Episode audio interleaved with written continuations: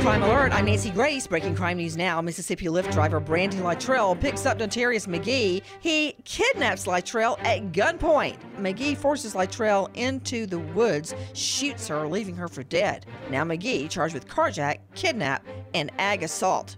Nicole Gregory meets with a Florida, quote, customer to sell fentanyl. That customer is an undercover cop. She admits she sells the opioid to help pay her defense lawyer's fee.